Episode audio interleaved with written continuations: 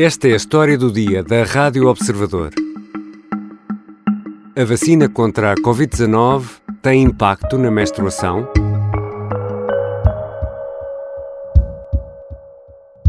La Universidad de Granada investiga posibles alteraciones menstruales tras la vacuna contra el coronavirus. Milhares e milhares de mulheres queixam-se de alterações menstruais depois de receberem a vacina contra a Covid-19. A maioria dos sintomas são ligeiros e os casos foram partilhados, sobretudo em conversas e nas redes sociais.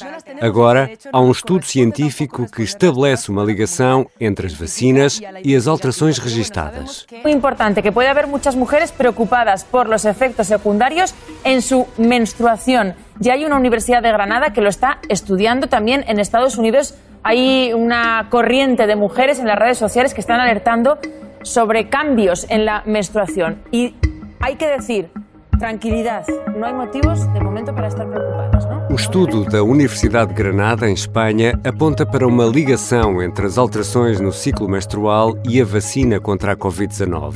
Este estudo demonstra o quê? Estas alterações sentidas por milhares de mulheres são severas e devem preocupar-nos? Vamos conversar com a coordenadora deste estudo. É enfermeira e professora na Universidade de Granada. Coordenou este trabalho publicado na revista científica Women's Health. Laura Baena Garcia vai falar em castelhano e eu em português.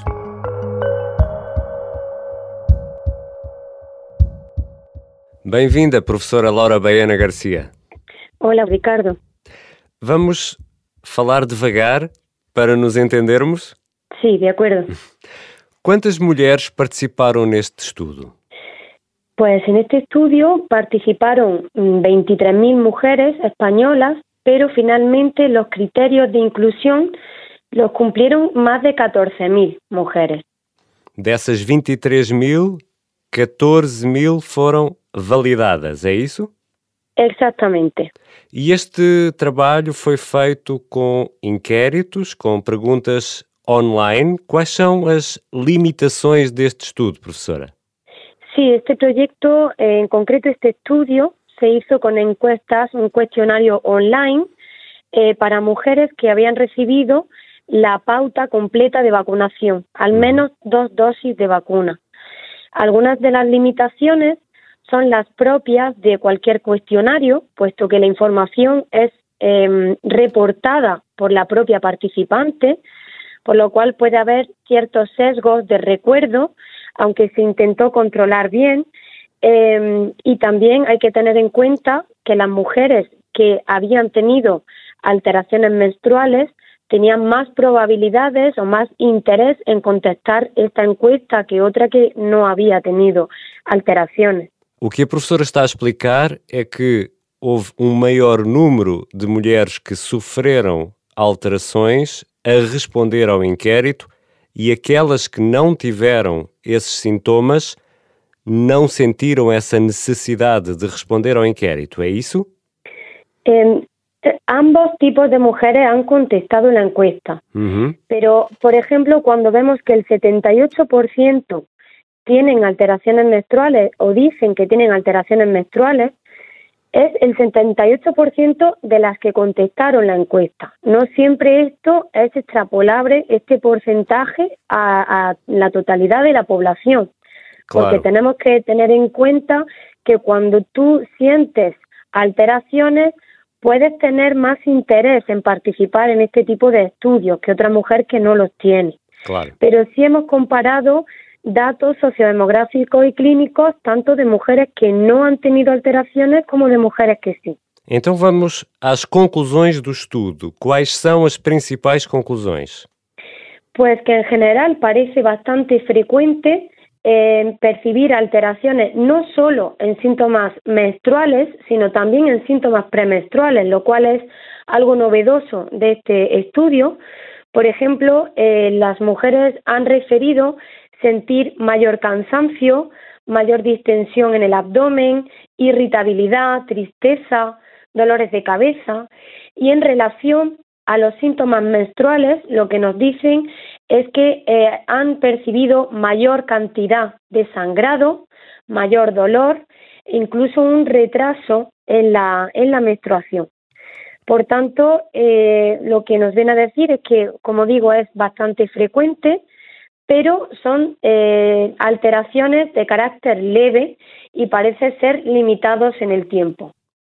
Llegó el momento de hablar de salud en Directo América. Para ello ya está conmigo en el estudio Mar Romero Sala. Mar, feliz viernes, bienvenida, buen día. Todavía existen interrogantes alrededor de los efectos ¿no? de la vacuna contra el COVID-19 que tiene esto en el ciclo menstrual de las personas. Eh, ¿Qué sabemos al respecto, Mar? Pues antes que nada, lo más importante es que seamos honestos Já disse que, que a percentagem de mulheres afetadas ronda os 80%. É um número muito elevado ou não? Es un número elevado, nos, nos está indicando que eh, estos síntomas son frecuentes, que sí se deberían quizá incluir como posibles efectos secundarios de la vacuna. Exatamente, porque não estão incluídos nesses efeitos secundários registados, não é? Porque los ensayos clínicos destinados a crear la vacuna no registraron desde el principio eh, las posibles alteraciones en la menstruación como efecto secundario. Por tanto, hubo un retraso en las notificaciones de este efecto. E o inquérito foi feito a mulheres espanholas, mas da sua experiência, este resultado pode ser transposto para outros países, para países como Portugal, por exemplo? Sí, en general estos resultados eh, se pueden eh, trasladar a mujeres europeas, puesto que las vacunas son las mismas, por ejemplo, en España que en Portugal. Cualquier mujer caucásica que tenga las, características de nuestros criterios de inclusión y exclusión, eh, podrían extrapolarse esos datos a ella. Os sintomas uh, afetam mais mulheres com mais de 35 anos e também mulheres fumadoras. Por que as mulheres fumadoras? Conseguiu perceber?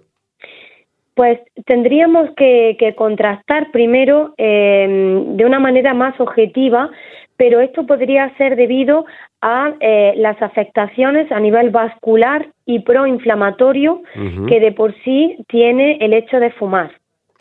¿Y e consiguió perceber si hay alguna marca de vacina que provoque más síntomas do que otra o es indiferente a marca? En nuestro estudio eh, las mujeres que habían sido vacunadas con vacunas de tipo adenovirus, que trasladando esto a marca sería AstraZeneca y Janssen, han reportado más alteraciones. Esto es diferente a lo que se ha encontrado en otros estudios similares, en los que describen justo lo contrario, que serían vacunas de ARN. Hmm. Por tanto, esto habría que seguir investigándolo. Ou seja, são necessários mais estudos para perceber tudo isto melhor. Sí, por supuesto. La evidencia científica se consigue replicando muchas veces un mismo estudio en distintas poblaciones. Generalmente con uno solo no, no nos basta para, para afirmar eh, de manera más segura todo esto, pero sí nos da unos indicios eh, de que al menos esto parece ser frecuente. E a Covid-19, a doença, também provoca alterações ou uh, o vosso estudo na Universidade de Granada foi só sobre esta coincidência entre a toma da vacina y los ciclos menstruales? En nuestro caso, solamente estamos viendo la asociación con la vacuna, pero sí hay estudios ya publicados en mujeres infectadas por COVID-19 y sí hay también alteraciones menstruales en estos casos, unido por supuesto a todas las graves consecuencias para la salud que tiene la infección por este virus. Já aqui eh, explicou que uh, os sintomas sentidos foram ligeiros e não se prolongam no tempo, ou seja, são episódios, não se prolongam, é isso? Generalmente lo que nos están diciendo es que suelen ser limitados, sí, no suelen ser permanentes.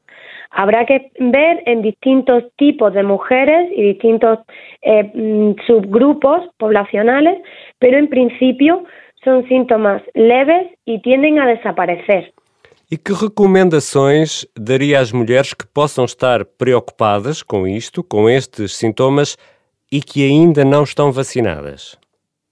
Eu sempre eh, recomiendo que se vacunen, porque os benefícios da vacuna superan os possíveis efeitos secundarios que tiene.